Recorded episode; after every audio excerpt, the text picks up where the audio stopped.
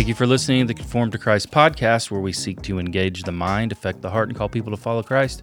I'm Jay Jones, and I'm here with George Mays. What's up, George? Hey, How you doing?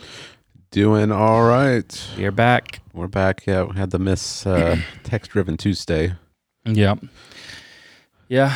It was a interesting day. You had a funeral, and it was a rainy day funeral, huh? Oh yeah, yeah, it was.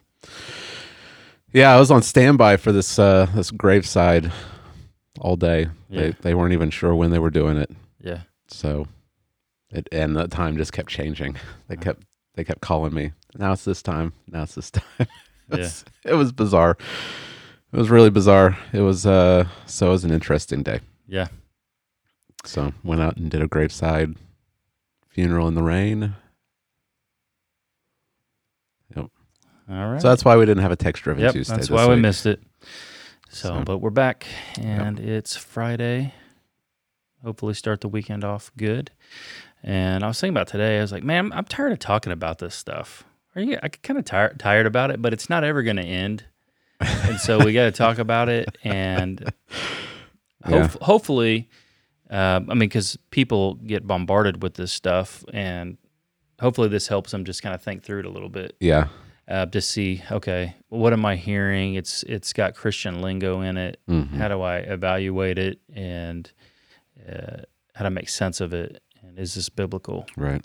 so but i get kind of tired about it because it's the same stuff keeps coming up over and over man. It's all crt and intersectionality and wokeism and and all this stuff just over and over but it is a major threat.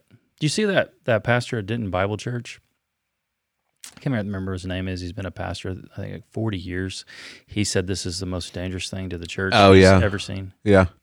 Did you see Phil Vischer's response to it though? I didn't. what did he say? yeah. I don't even know who this guy was. Do you know who this guy was? I, I, I have no idea who this pastor was. Um, Denton Bible Church is a pretty big, influential Bible church in the Bible church world, I guess. Okay. Yeah. Okay. I don't know anything about him. Yeah, he said that this is the most what insidious thing he's seen in the church in his time of ministry. Uh, well, Phil Vischer of VeggieTale fame. We've talked about Phil Vischer on here. Um, he's he's super woke. He uh, he responded on Twitter with something like, and this is a pastor who is old enough to remember um, race riots and church bombings or something like that and he said um, something like god forgive us something like that Phil Vischer. Yeah. Yeah. um, and he's he's missing i think he's missing the point um, the point is not racism the point is what the church is being told is the answer to racism Right. which is all the woke nonsense it's critical race theory as an analytical tool Right. um, you know, following this this godless this godless ideology and worldview of, of oppressor and oppressed, and the the answer is to um, to divest yourself of whiteness.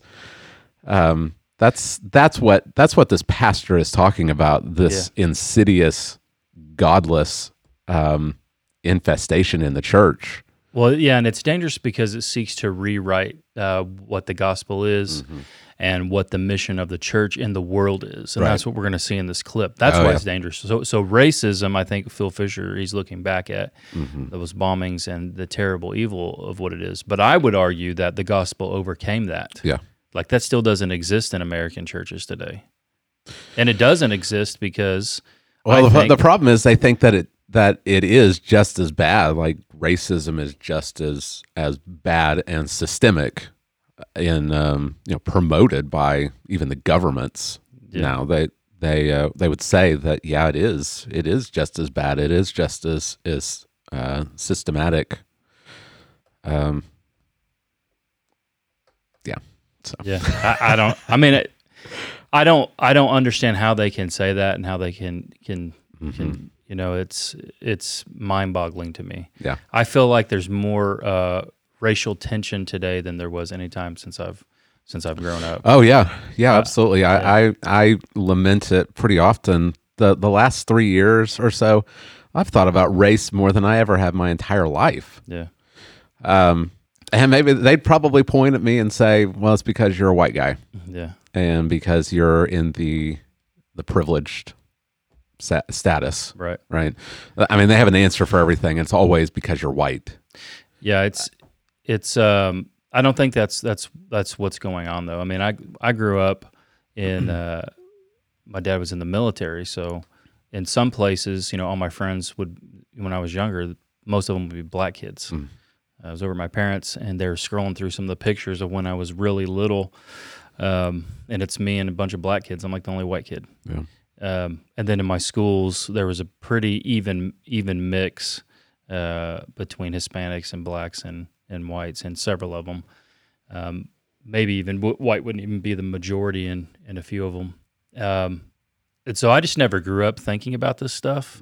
And then I went into the army, and in the army, race, race isn't a thing at all. I mean, it's a meritocracy. So you're literally promoted based off of your merit. And so there are you have black superiors, they're your commanders, uh, they're your first sergeants, and it, it's just a foreign world now. That now now I'm here in a civil. I'm a civilian. I'm a pastor now, and then all of a sudden, over the past five years, this pops up out of nowhere, and you know we're being bombarded and told, you know, you've got to do the work of anti-racism Yeah. and all these things, which we'll talk about. But the real threat to it all is that it seeks to redefine uh, the mission of the church and what the gospel is Right. at its heart.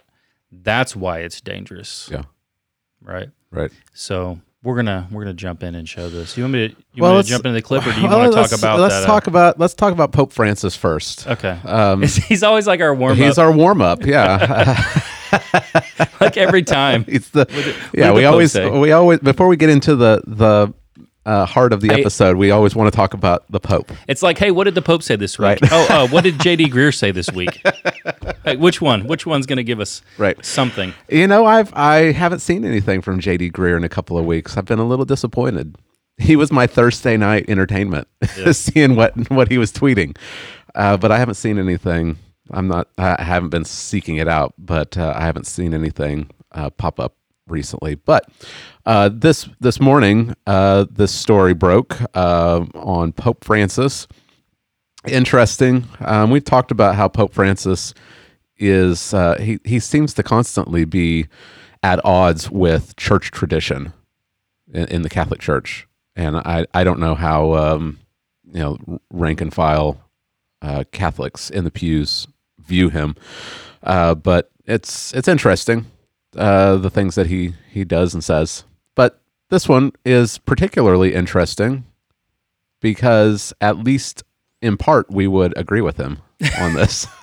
Not whole. Uh, as I continued reading what he said, I was like, hey, he kind of seems to be talking out of both sides of his mouth. But the headline on CatholicNewsAgency.com is Pope Francis said Jesus entrusted Mary to us as a mother, not as co-redeemer.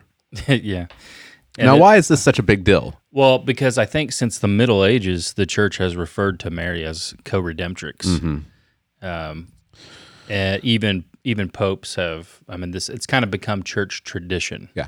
Right. So the Catholic Church has two authorities. Mm-hmm. Like we, as as Protestant, as Reformed Protestants, we believe in sola scriptura. I think it's hanging, yeah, right right here behind me. Scripture alone. Yeah. There in blue. Uh, so we have we believe in one authority Right. for the church and and for our lives. Yeah. Uh, well, the final authority, let's say the one final authority, they have two. So the Catholic Church has church tradition and scripture. Yeah. So they may have uh, popes and councils may teach certain things. Well, what they have taught then comes to be how they interpret the scripture. Right. So they'll interpret scripture based off of their tradition. And so that's how we end up at very different places. Right. Um, and so they, she's been co-redemptrix for. That's why they pray to her. They, I mean, they do these things, and uh, Yeah. So she actually plays a role in redeeming people. yeah, that's that's what I thought they believed. Yeah. Well, um, And then the Pope came. and then the up and- Pope came out. Yeah, he uh, he said that while Christians had always given Mary beautiful titles, it was important to remember that Christ is the only Redeemer. yeah, Hey, where is that? Christ alone, right here. Christ alone. Christ alone. Yeah, he's uh, he's the Redeemer. Um, he says that she's uh, she's been given to us as a mother, not as a goddess, not as co-redeemer, as mother. Yeah. We uh, he said, "quote We need to be careful. The things the church, the saints say about her, beautiful things about Mary, subtract nothing from Christ's sole redemption. He is the only redeemer." Yeah. So when Martin Luther took his stand, you know, he said uh, popes and councils have so often contradicted themselves. So this would be an example An of that. example of a pope Um, contradicting. I- Yeah. I, mean, even another pope is uh, Pope Leo the Eighth called her co-redemptrix in uh, 19, uh, 1894. Okay. So here's a pope contradicting another pope. Right. Now he didn't speak ex cathedra. He wasn't sitting on his pope throne, but you know, but Is that what it's called? But it still plays into the tradition and teachings of the church. Right. What the popes talk about and what they teach. Yeah. So here's two popes contradicting Mm-hmm. themselves again. And again, this is what Luther ran into in his time. Yeah. He's saying the Bible. So we we've got to get back to what the Bible says. Right, right. So, so he says this. All right. So I would agree with him on this. He says, "quote Christ is the mediator. Christ is the bridge that we cross to turn to the Father. He is the only redeemer. There are no co-redeemers with Christ. He is the only one. He is the mediator par excellence."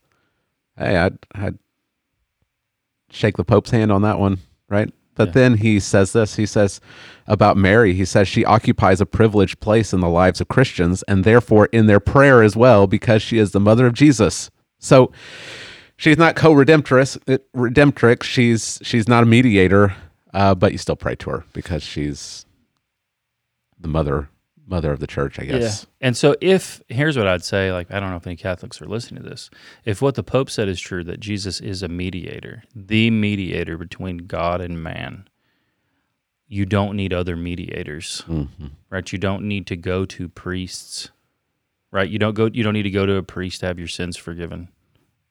To confess. You go to Christ. Confess, pray, find forgiveness because of Christ. Yeah. Right? So I, I this is what's confusing to me about this Pope. Yeah, Mary is there praying for us, praying for those who do not pray to pray with us. Why? Because she is our mother. You don't you don't need Mary to pray for you Yeah, why would you need Mary to pray for you? because you have someone praying for you right now. I mean, we're in John, we're in John 17, yeah. and the and the in the sermons on Sunday we talk about them text driven Tuesday, Yeah. and Jesus prays. The whole thing is that Jesus, as a high priest, prayed for you, Right. and he lives to continually make intercession Right. as a great high priest for his people. Yeah. You don't need to pray to anybody; pray to him. Right? Right. Uh, why why do you need to go to someone else? He's he's there with the Father, and he speaks to the Father for you. It's it's a bizarre thing. Yeah. Um, because he holds his priesthood permanently, because he continues forever, consequently, he is able to save to the uttermost those who draw near to God through him, since he always lives to make intercession for them. That's um, Hebrews chapter 9, Yeah, uh, verses uh, 24 and 25. mm-hmm. That's. That's the hope that we have. Not that Mary is praying for us, yeah, but that Christ is praying for us. You don't need Mary to pray for you. You already have the Son of God who is interceding for you. He lives. He's he's seated at the right hand of the Father. He intercedes for you. Um, Paul, that's why Paul writes in first First Timothy, there is one mediator between God and man, the man Christ Jesus.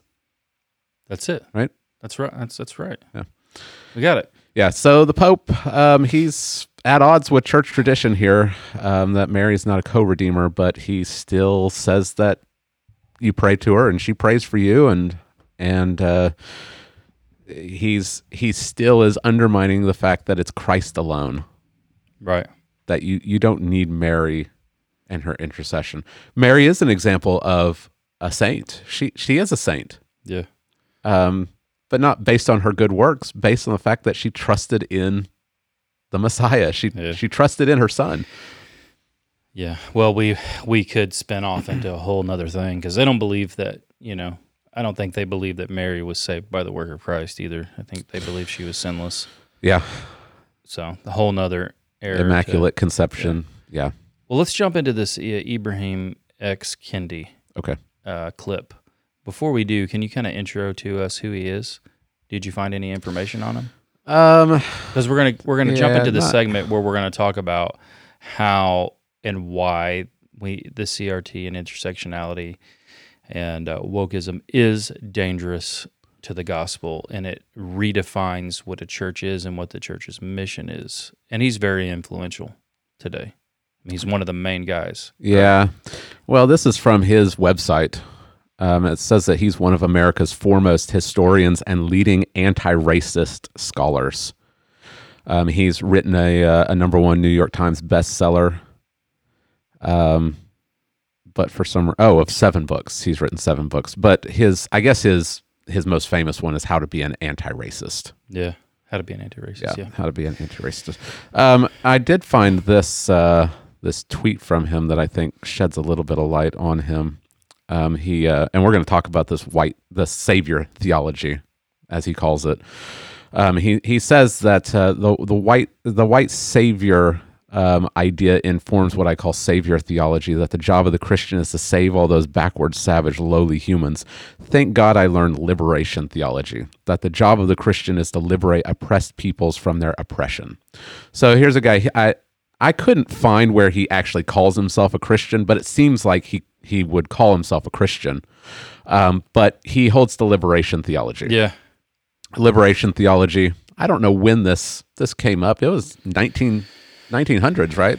Like this is a 20th century. Yeah, it's newer Invention, isn't it? It, it came originated in South America. Yep. In um, it really emerged out of uh, Marxist ideologies. Right.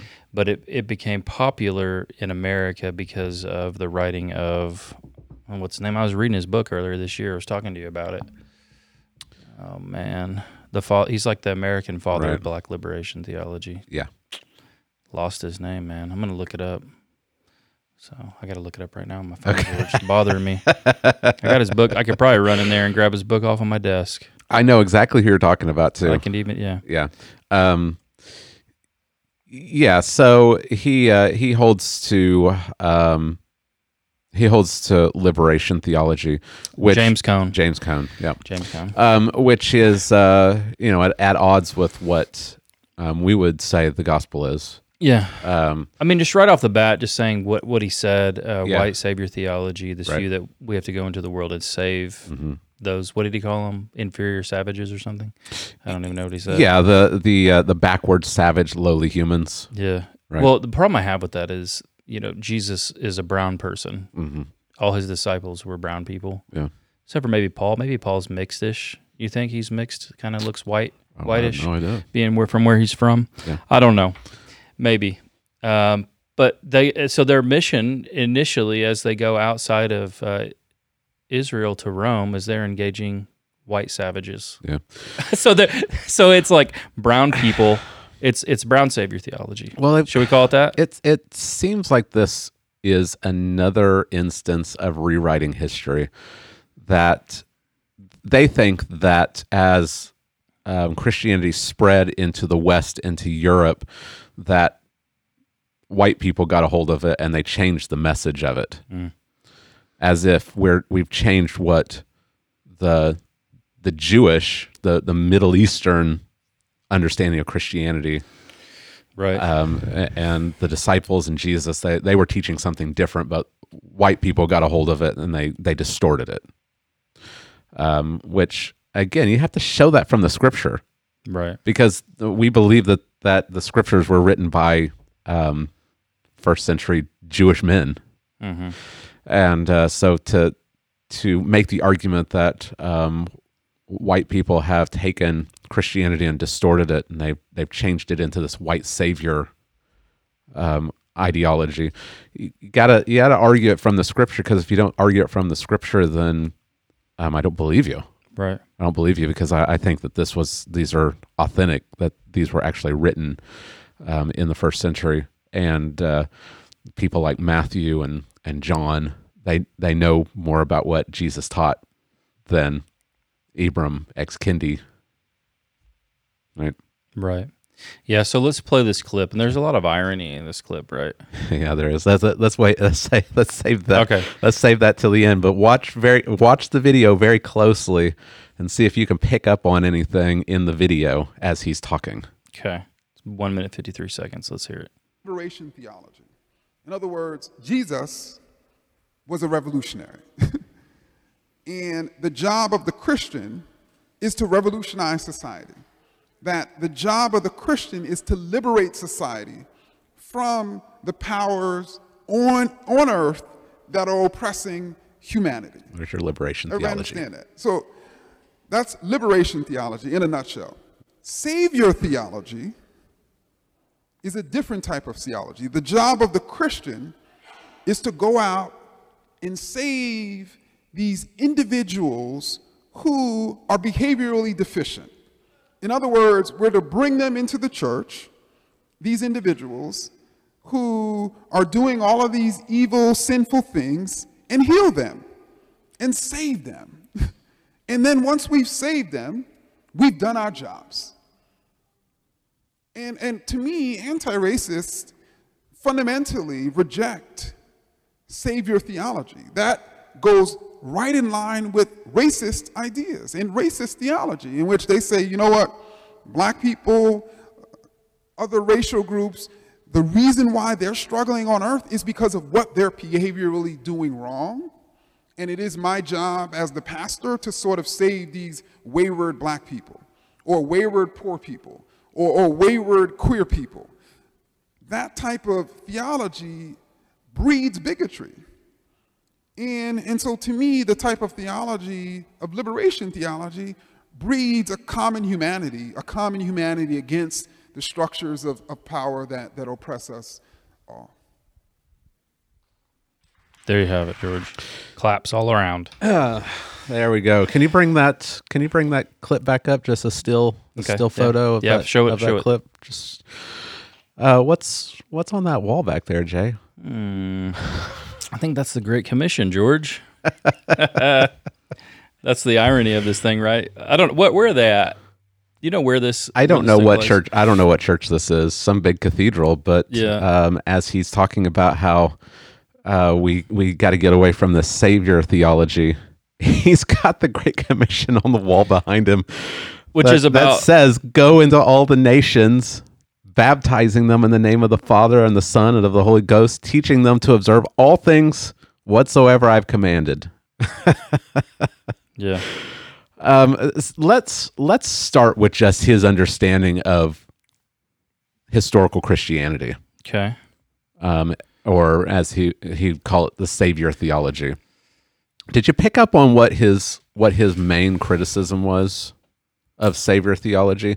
It's that they have wrong behaviors Right. Yeah. He doesn't. w- that we've got to go and change. We got to change their behaviors. He doesn't understand. Yeah. he doesn't understand what actually Christianity teaches. He doesn't. Yeah. It, the yeah he has this idea that we just get people conform to a certain way of living. Mm-hmm. Yeah. That probably feeds into this idea that Christianity is just a bunch of colon, you know, colonizers. We're we're just trying to go in and, and change everyone to become um white people, I guess. it- that's probably how want- he would understand just it. just want to conform everyone to Western Yeah. Standards Yeah. of living, right? Um, instead of understanding at the heart of the gospel is that we have we we are sinners, not not we're we don't, and uh, you know Christianity in America has made this mistake also. We don't we're we're not sinners because we sin. We sin because our very nature is corrupt Yeah. and alienated from God, and so we are depraved. Yeah. So we that the actions flow out of our nature. So there's something wrong with our heart. Therefore, we live a certain way. Yes. So in order for us to be saved, it's not to change our behavior. Something has to happen to our hearts, mm-hmm. right? Yeah. And he he's not grasping this at all. No. And so he's saying that Christianities who hold to this, you know, savior theology, they're going to, um, as he says that he, you know, he he got this, uh, you know, caricature, backward, savage, Right. lowly humans, and we're just trying to change their behavior. Stop, stop doing these things and become Civil. uh, civilized. to do this. Yeah, Be civil. become civilized. Yeah.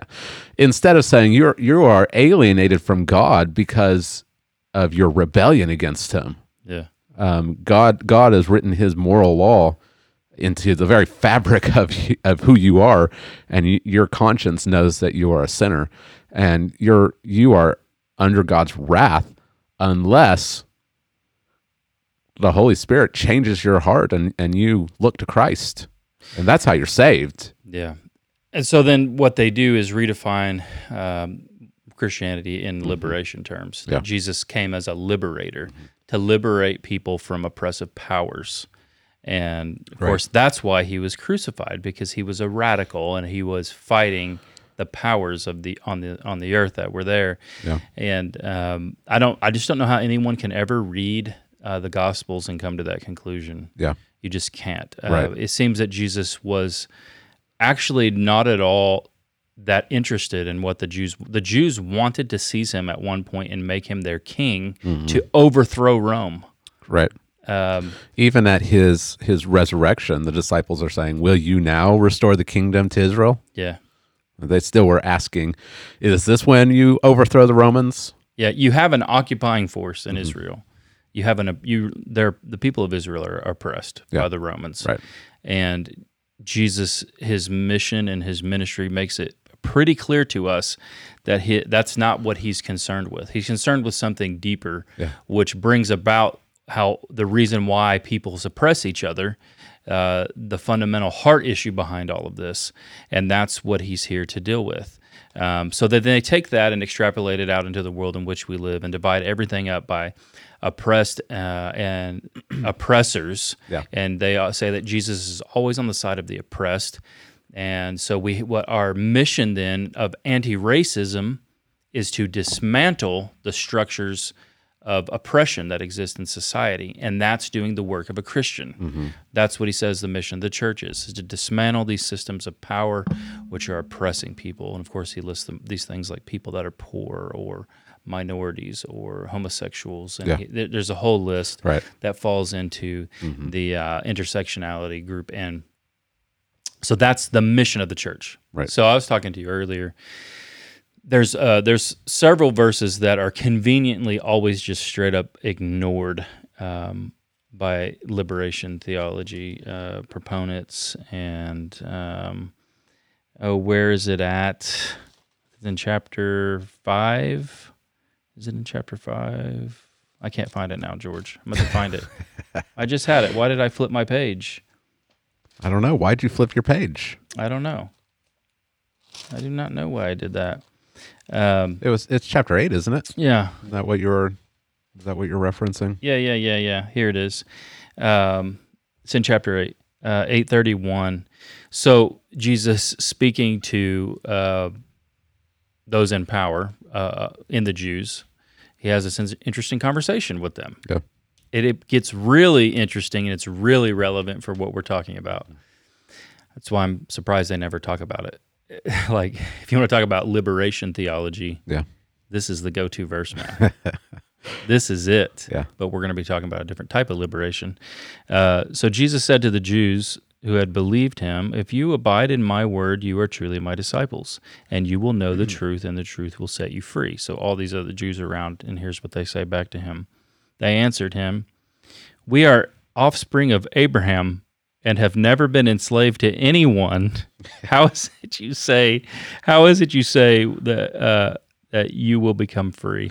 I, I kind of Do, do you remember the the hear what they said. We've Yeah. never been enslaved to anyone. Do you remember that scene in in uh, Infinity War where uh, Iron Man and Spider Man and Doctor Strange they're they're on um, Titan Mm-hmm.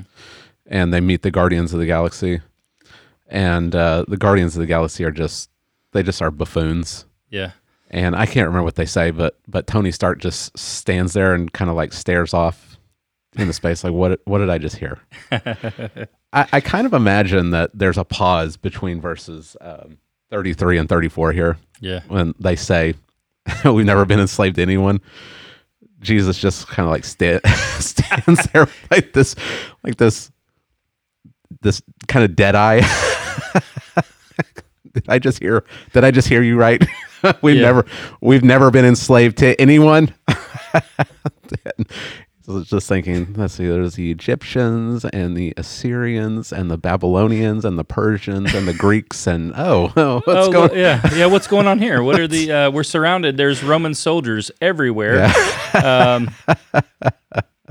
yeah, it's such a bizarre statement. Yeah, We've never been enslaved to anyone. right. Oh man. Uh, so Jesus' answer is very important, I think, in this whole liberation theology argument. Um, Jesus answered them, "Truly, I say to you, everyone who practices sin is a slave to sin." And that gets back to the fundamental issue behind all of this is that we just don't need behavior modification Right. we're enslaved and we're willful slaves Yeah. because it's it's our own sin that we love and jesus says we're enslaved to it Right. and slaves can't make themselves they can't free themselves Yeah. that's the that's the you're in bondage you're in oppression Yeah. and This this isn't this isn't white people going around saying we've got it all figured out. You just need to become like us. You just need to become, you know, westernized. That's that's that's how they're framing this, and that's that simply is not the case. The the sin problem is not based on your skin. It's it's just the fact that you are a son or daughter of Adam. yeah And so you come into this world as a slave to sin. And different cultures are going to express that in different ways. Um, we And um, re- Amer- Americans express it in their own depraved ways, and people that live in the middle of a jungle, they express it in a different way. But it's still the same problem. Right. And there's only one solution and it's not to become liberated from the oppressors. Yeah. It's meant to be liberated from your sin and the bondage of the devil. If, if there's one oppressor it's it's satan. Yeah. Um, and jesus has come to destroy the works destroy of the, the, works of the devil yeah. So he says anyone who sins that's everyone mm-hmm. is a slave to sin. Right. If the Son sets you free, you will be free indeed. Yeah. And and that's the mission of the church is to go preaching that there's freedom in Christ. So why do cultures oppress other cultures? Why do different races throughout all of history? Why have they oppressed each other? Um, I mean, you go through any any history, right? Take a, a history of Africa. It's a history of warfare and oppression upon each other. Right. History of North America before before white people ever set foot here. It's a history of warfare and oppression and slavery, even taking slaves. Um, this is the history of humanity, and that root at uh, of it is the human heart, which is enslaved to sin. So Jesus has come to liberate us, and only He can do it from our sin and make us free. And and I and I still believe it. if and I don't, we won't see it. I don't believe we will see that uh, this side of the new heaven and the new earth, because I'm not that post mill. right, I don't they'll get into eschatology. Um, but if everyone, if all peoples of of the earth lived this way, uh, oppressions would would cease. right yeah um, the the problem with um, these these people that hold the CRT and and intersectionality and whiteness as the oppressive they're they're trying I don't know if they just have a narrow view of history or if they're just rewriting it to act like um, slavery is a white man's invention. like white people are the only ones who have ever oppressed other people groups.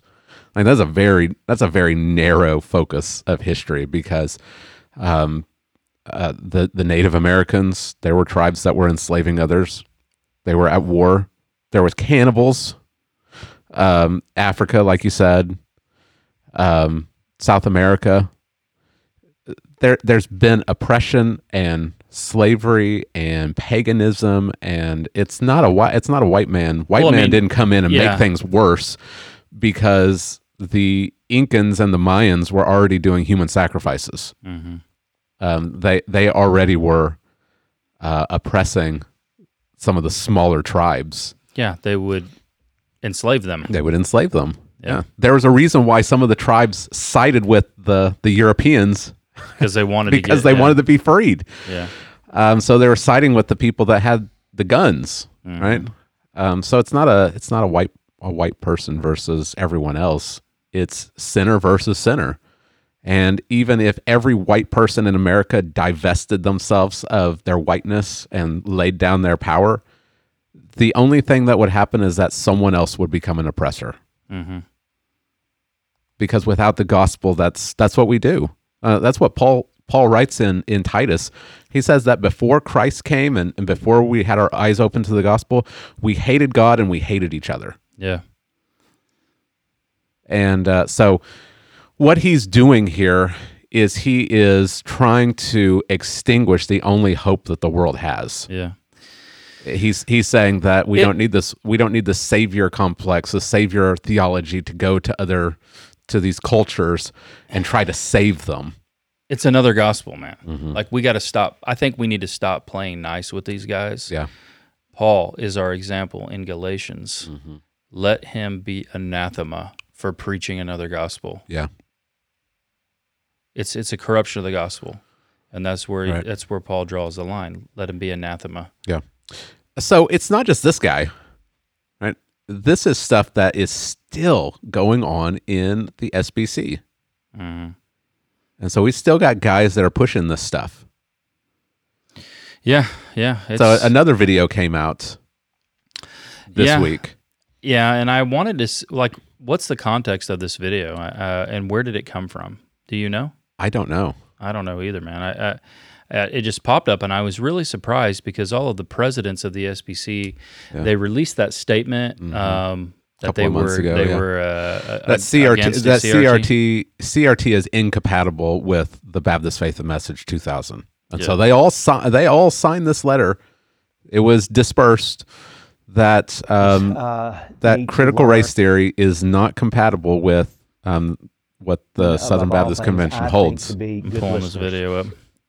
which is what's so frustrating is that they they give lip service to this to to a statement like this and then Danny Akin president of southeastern uh, baptist theological seminary um, here's a video that undermines it Yeah, what's interesting to me about this video is he would speak out against CRT intersectionality, but what what becomes apparent, I think, is that the um, the ideologies have apparently become ingrained in the way he thinks about things. So he can probably, I think he is in good faith saying, "I'm not for this," but it's already so much influenced the way he thinks, it comes out. okay You see what I'm saying? yep Okay, let's watch. Uh, need to learn, above all things, I think, to be good listeners. Uh, over the last several years, as I've tried to help build a culture for racial reconciliation and kingdom diversity, uh, which is a core value of Southeastern Seminary, uh, I've come to understand more and more that my perspective is not the perspective of um, my African American brothers and sisters or my Hispanic brothers and sisters, my Asian brothers and sisters. Uh, they really do see uh, life differently. Uh, they're operating out of a different I want to pause it there for a second. Yep. Okay, let's talk about what he said so far. hey first did you see the symbol at the beginning of the video Was it different? erlc Okay, yeah. That's that's who recorded this. it looked like it yeah looked Yeah. like the erlc is the ones that Yeah. released it surprise surprise So what he's talking about here is uh, that we need to listen to each other. Yeah. There's nothing wrong with that. We Right. do we do need to listen to each other. oh yeah Yeah. And so that's okay. Mm-hmm. The issue comes in and we do come from different backgrounds and and different life experiences. We that's, do. That's true. I mean, even even between you and I, there's we come from different backgrounds. Right. The issue comes up though when we begin to talk about um, why we need to do that. Yeah. Like what's behind that? Like so why do white people need to listen and not speak on issues of justice? Yeah.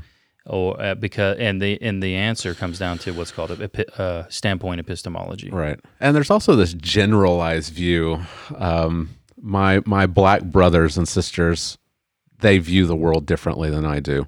And it's making this general, this broad statement that every black person has the same viewpoint. Like you're lumping everyone and saying everyone who's black thinks this way. Which in itself And is it- kind of racist. It's kind of racist. It's a little racist. Yeah. It's like saying all white people think the same way. Yeah. All white people don't. they don't have Yeah. the same. They don't have the same experiences and the same background. We don't. We don't think alike. Yeah. There's not like this. This one culture uh, just thinks all in the same way. That that simply is ridiculous. Yeah. So when standpoint epistemology, it's the it's the idea that uh, you you learn and understand things about the world or even scripture. Like you learn and understand the scripture Yeah. based on uh, your standpoint of who you are. And but in this day and age, it's being applied to race. So. Uh, black people see reality different than white people, Right. Which, like as you said, is in itself racist Yeah. to lump all black people into the same, or to say all Hispanic people read the scriptures the same way, different than you, and so their their point of views are all as valid as yours. Uh, in some some cases, they would say more valid, Yeah. because those that are oppressed um, see things more clearly than the oppressor. And so the oppressor just needs to shut their mouth because they don't understand reality. Right. Reality is actually seen through the lens of those that are oppressed. Yeah. But it, it's lumping these people into these groups. And so listen to how these groups see reality. That's standpoint epistemology applied to race Right. today Yeah. and it's even come out in a I think, and I haven't read the book yet, um, Reading While Black. Yeah. But just the title, right. like, uh, is enough to say like, it probably doesn't have great stuff in it right.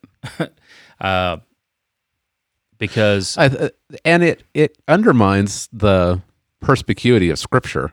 yeah, the, I love yeah, that. I love that word You love to say it. because it just it means clarity, and it's the most unclear word.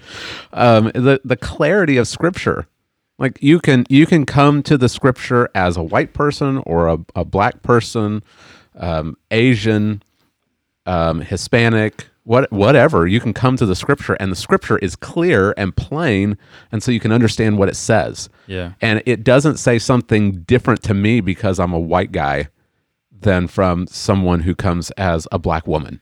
right. We we come and it says what it says. But see, you're promoting traditional epistemology. right. That's in, in philosophical terms. and that's and that is uh, just because I'm an oppressive. Well, yeah. See, person. in, in traditional philosophical terms, what that what that means is the truth is the truth. Mm-hmm. No matter who is trying to acquire it, Right. it remains the same. Right. But standpoint epistemology is linked to postmodernity, and that is that truth can actually change Yeah. based off who is from their perspective, Mm-hmm. from their standpoint. Um, It's Gaining that information. Right. It's a reader response hermeneutic. yeah. It's um, you interpret it the way that it affects you. The way that you understand it is the way that you understand it, and someone else can read it in a different way, and it, it means something different. Yeah, you're you're right. That's all. That's all rooted in postmodernism. Right. Um, but that's not the kind of hermeneutic that we hold to. We don't hold to, to reader response hermeneutic. We we hold to uh, historical, grammatical, um, literary, redemptive history approach. Like, what do the words say? When when what does a word mean? What what do those words mean in a sentence, in a paragraph, in the book? What what's it mean? What's going on? What's the context? Who wrote it? Who's he writing it to? What what are the circumstances? How does this point to Christ? How does this fit into the entire Bible? That's that's how you read the Bible, not not like even churches in in America, churches I grew up in, you know, sitting around in a circle. What does this mean to you? Like, that's reader response. Like, who cares what it means to me? What does it mean? what what does what do the words mean? Right. When when John wrote what Jesus said here, that that uh, the Son will set you free. What did he mean? Well, reader response would say he he came to liberate us from oppression. Right. Well, I, I can get behind that if you say that the oppressor the oppress, oppressor is sin. Yeah. he did come to set us free from sin. Yeah. But a reader response could take that and say, well, it, it has to do with you know critical race theory stuff. Yeah, yeah. Uh, and I'm okay. I'm okay with listening to people's understanding of things in the world. So, like, if we're if we're going to apply this today, like what he's saying, let's say, to uh, a lot of the racial tensions that that have gone on in America today, like police shootings, or uh, yes, you should listen to maybe your, your black brothers and sisters. How is that affecting them? Right. how are they how how are they viewing what's going on and how people are responding to that because they they have a different perspective on that stuff than you. Uh, but I think what what we don't do is we don't say we're going to yield ultimately what truth is going to be based off how people perceive truth to be. You see what I'm saying? Right. And truth doesn't change based on how you feel. right. Right. Yeah. Tr- Um, truth is simply that which conforms to reality, Mm-hmm. not based on what I feel about it, right. but what actually is going on. Mm-hmm. Yeah, yeah. And so let's uh, let's keep going on in this video. But one of the things I don't like about how they do this stuff is that they just completely write off uh, black people that don't fit into their Right. into their standpoint. Like they think black people should all be in this one standpoint, which you said is racist, right? But then when you encounter like Voddie Baucham or Virgil, Virgil Walker and uh, Darrell, Har- is it Harrison? Harrison, yeah, I believe it's last Uh, name's Harrison. well, they just write them off as Uh-huh. like, uh, you guys just have white minds. right. Like, how racist are you? right. Yeah. You know what I mean? Yep. It's crazy, man. Right. So let's keep let's continue on this video. uh, paradigm, a different context uh, that's very different than mine. And I didn't really realize that until I stopped talking uh, and began to listen. So I think one of the things that white evangelicals in particular have got to do is become better listeners. Uh, in addition to that, we've got to be willing to surrender power, uh, which is again uh, not uh, indigenous to our nature. Uh, as I often say, not only do we need to Ibram calls that Ibram Ken, uh, X Kendi calls that anti-racism. Right. Okay, that's doing the work of anti-racism, okay. surrendering power. Yeah. A- Any any any word on whether uh, Danny Akin stepping down as president of Southeastern? Right, Is he, right. is he going to lead by example? So here's the president. And Uh-huh. so what I s- what I said is, okay, uh, step down. Let Virgil Omaha Walker, uh, let him step in there as the president. Yeah. If you really believe this stuff, Right. but of course he's not going to step down. He's not going He's just gonna he's just going to tell us what to do. Yeah, that's right. invite ethnic minorities uh, uh, into our uh, room and uh, to have a seat at the table. Uh, we even need to be willing to surrender leadership at the table if we're really going to make progress and Still really uh, waiting. help uh, our brothers and sisters understand we see them on an equal plane with ourselves. There it is, it have is, ERLC. Yeah, yeah, yeah. There's your hard, your uh, SBC dollars right there. Hard at work. Yeah. I- why should we listen to this guy at all? Uh, well, you- Uh, he's I- not di- divesting himself of power. He's not. He's not giving. He's not giving up his his leadership for, um, you know, a black person to take over. Like, why should I listen to you? It's a good question, man. I, I, I don't know why. Why? Yeah. Why? Why should? Why should you listen to that? You maybe shouldn't. Yeah. Yeah. Yeah, it's uh, it's wild. It's it's crazy. Yeah. All right. So I came across this tweet going along with what what we've been talking about, and I, I thought it was an interesting question. Um, I don't know this guy, uh, Justin Bullington, but he uh, he he wrote question for Danny Akin, Matt Chandler, Ed Stetzer, and all pastors who quote unquote cautiously affirm CRT, systemic racism, and oppressive whiteness. Should we continue to send white American missionaries into people groups with predominantly black or brown skin? If so, why? On what grounds? That's a good question. Did they did they answer? no, of course not. Yeah, of course they didn't answer that question. They don't. They're not gonna They, they answer don't. They don't answer real It's- questions. They never do. When people pose real questions to them, they don't answer them. And this guy was very, very gracious. I read the, the thread, and he was very gracious. And he's he's not coming from a CRT um, position, but he is asking a legitimate question. What is what's missions going to look like in the next five to ten years? If this is true, if they're going to hold on to this that that whiteness is um, just naturally oppressive, that there's systemic racism, that we've got a problem in the SBC. Like these are all SBC guys. Um, should we continue to send white missionaries? Yeah. Well, you know, Kendi would say no. Right, He'd say no way. right.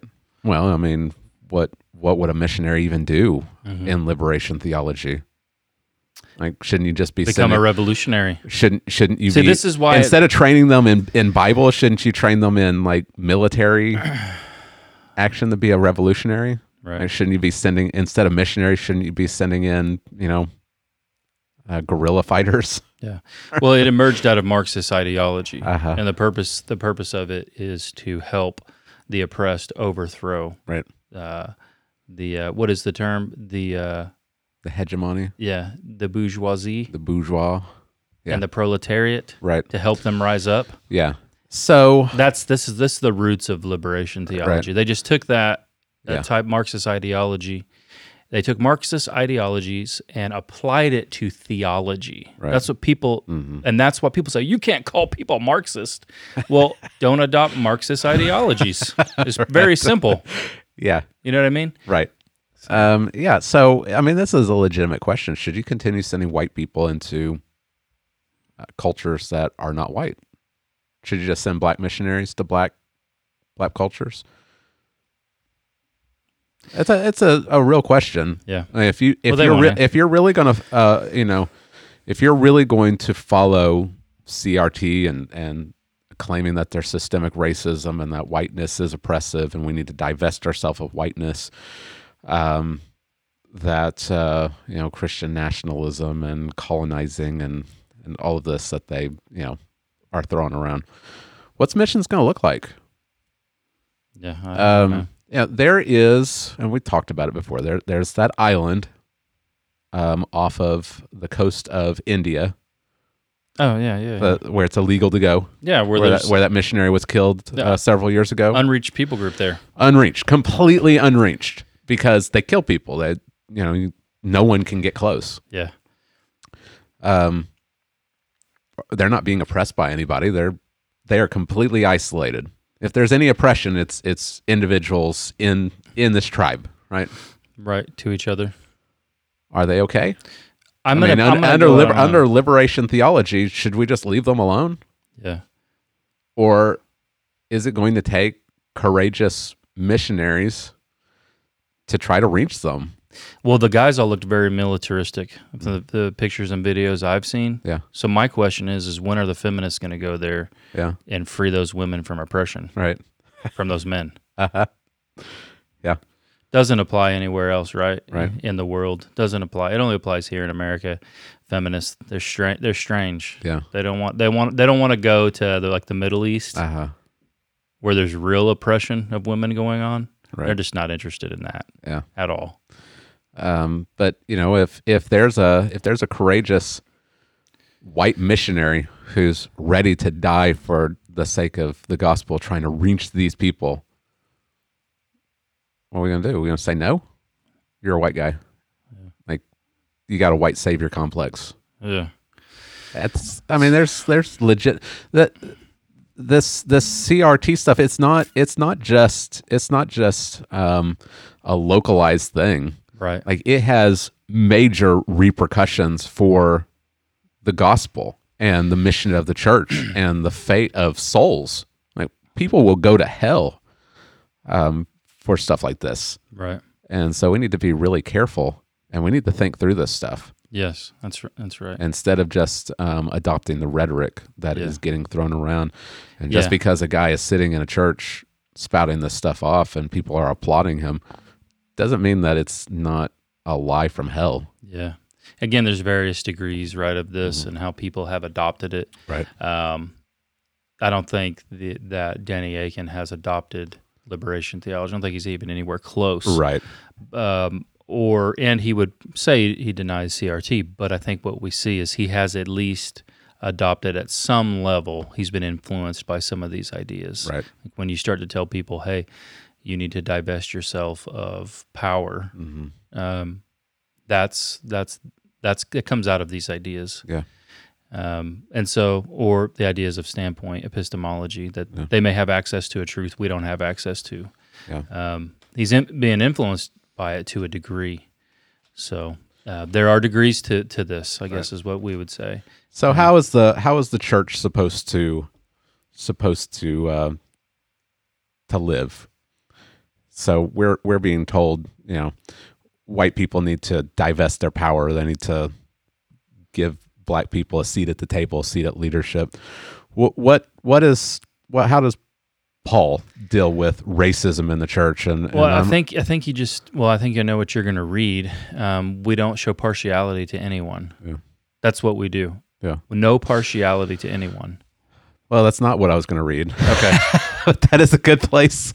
You, okay. is a good place to go. Right. Well, I'm, I'm thinking of Romans Uh-huh. um, because Romans, you've got um, the Jews and the Gentiles. They are there's tension there, and some of this is racism. Yes. Um, and so I'm I'm looking at Romans chapter 12, uh, verses nine through 13.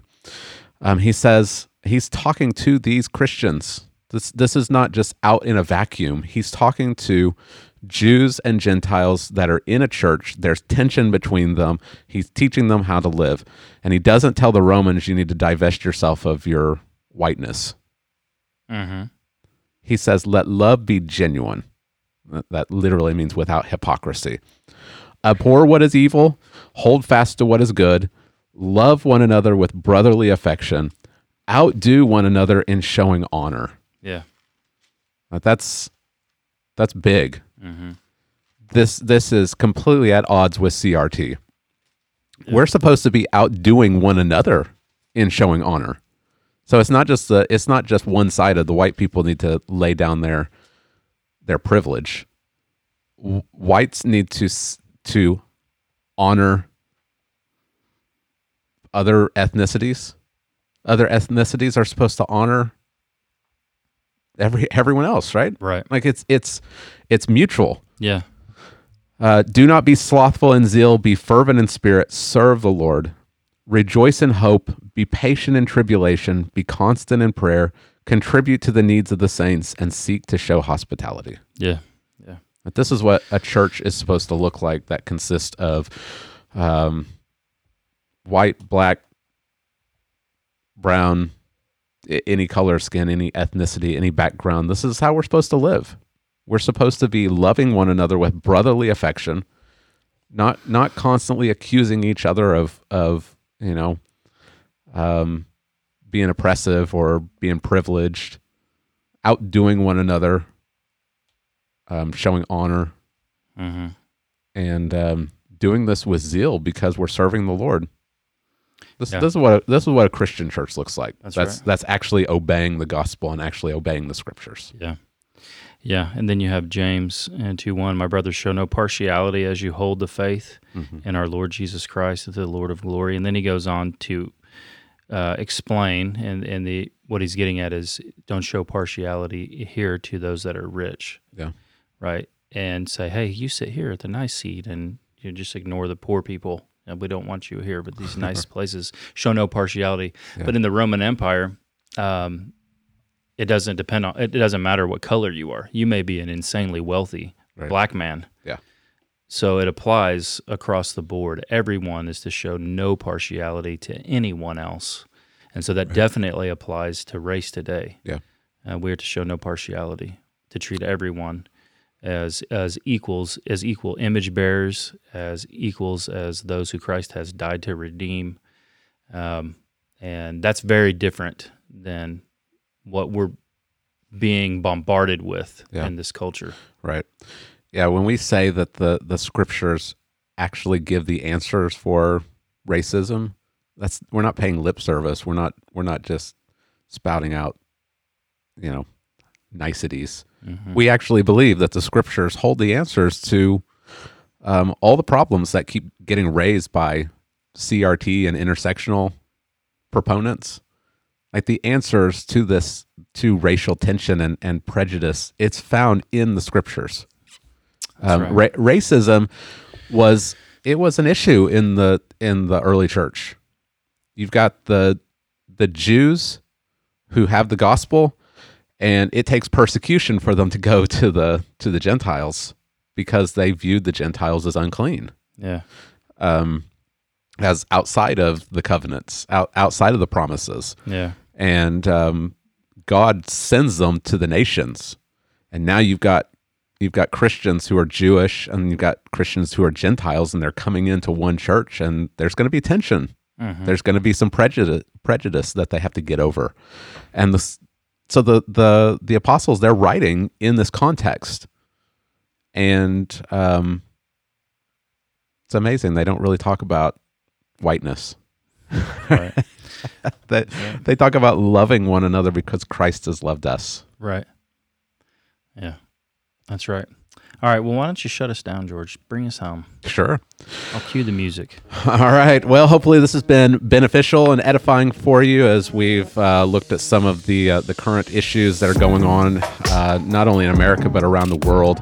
And uh, we've been looking at it from a, a biblical worldview. We we want everything to come back to what has God said because we believe that God has spoken and we have His word and and we are called to be obedient. And so, um, may this be a, a help to you and an encouragement to you um, that you might search the scriptures and may all of your uh, your um, actions, all your thoughts, all your beliefs, your worldview come from the Bible as it helps you to become more and more conformed to Christ.